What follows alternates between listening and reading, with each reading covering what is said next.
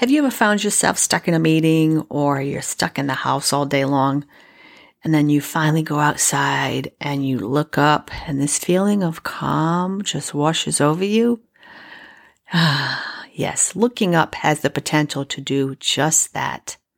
Let's discuss. Welcome to the One Minute of Mindfulness podcast. This is a place where you can become happy, calmer, and more settled as you take small moments throughout the day to shift into mindfulness. I am Cheryl, your podcast host, and I welcome you to become mindful with me, one minute at a time. We will begin after a quick word from our sponsor. My goal with this podcast is to help you create more peace in your life with easy techniques and a simple mindfulness practice. But sometimes you just might want more. If you want to work with me as your mindfulness coach to get rid of that overthinking, develop more resilience in difficult situations, or if you just want to develop a deeper mindfulness practice that stays with you day to day, then go on over to CherylJReynolds.com forward slash coaching. Welcome, everybody, to the One Minute of Mindfulness podcast. My name is Cheryl Reynolds, and I am your host. So, we have been told to look up our entire lives. Hold your head high chin up. Make sure you look up and have good eye contact. Don't slouch. But are we really looking up or are we just looking out? Or are we pretending to look up, but instead we're looking in at the busy thoughts in our head? So I'm going to talk about looking up, literally.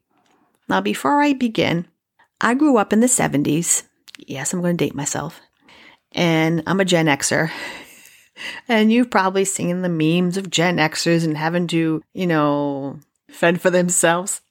Yeah, I'm one of those people. and um, our parents gave us really interesting fairy tales to read. One of them was Chicken Little. Some of you are probably going, Oh, I haven't heard of that in a long time. If you've never heard of Chicken Little, it is about a chicken who goes around saying, Penny, Penny, the sky is falling, the sky is falling. And this is what this book is about. It is friggin' terrifying. and it, um, horrible, right? Yes, this is what our parents did to us. Now you know why we are the way we are. Anyway, I remember being a young kid and I was covering my head, walking around the house saying, Mom, the sky is falling, the sky is falling.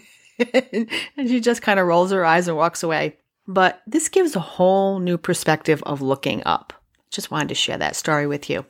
So, beyond this unnerving fairy tale, and I will link that in the show notes so you can take a look at it, I would read it before you give it to your kids.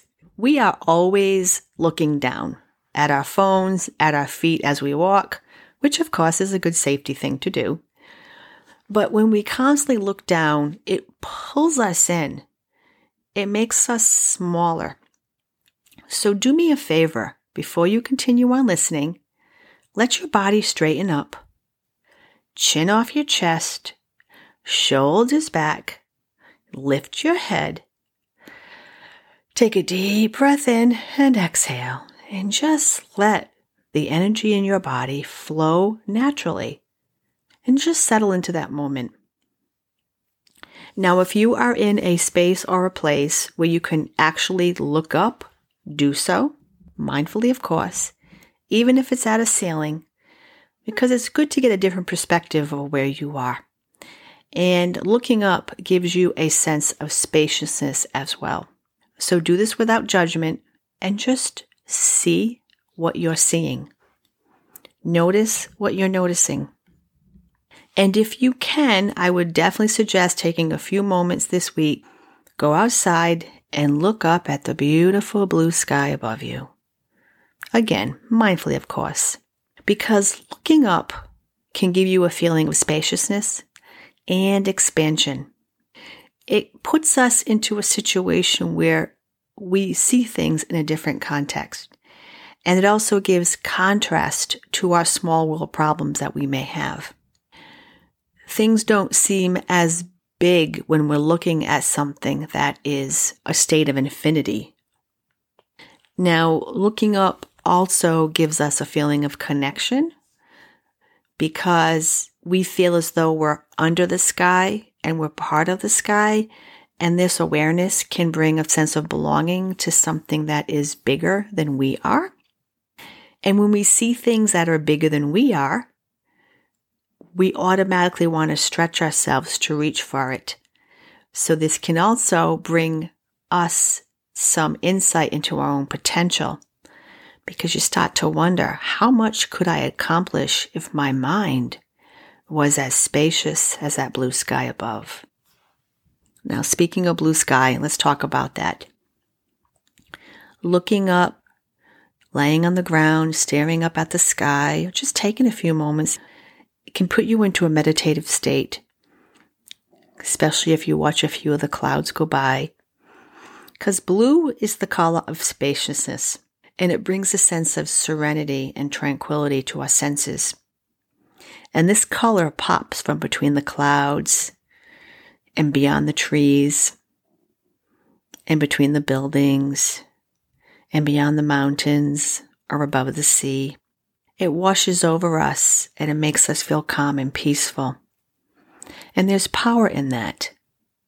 This is a powerful little exercise. Just give it a try. When you do your one minute of mindfulness, just take a few moments today and look up.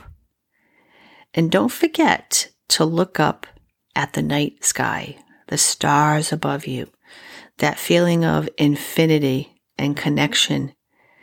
And it is awe inspiring to look up to the night sky and see the stars that just expand into the universe is just beyond compare. So enjoy looking up. It just might give you a new perspective. Take a deep breath in and exhale. All right, everyone. This is a wrap up for this podcast. Now make sure you go on over to one minuteofmindfulness.com to sign up to get notifications on all the podcast episodes so you never missed one. And until next week, just remember your future is a thought, your past has passed, but your now is always here. Be mindful, one minute at a time.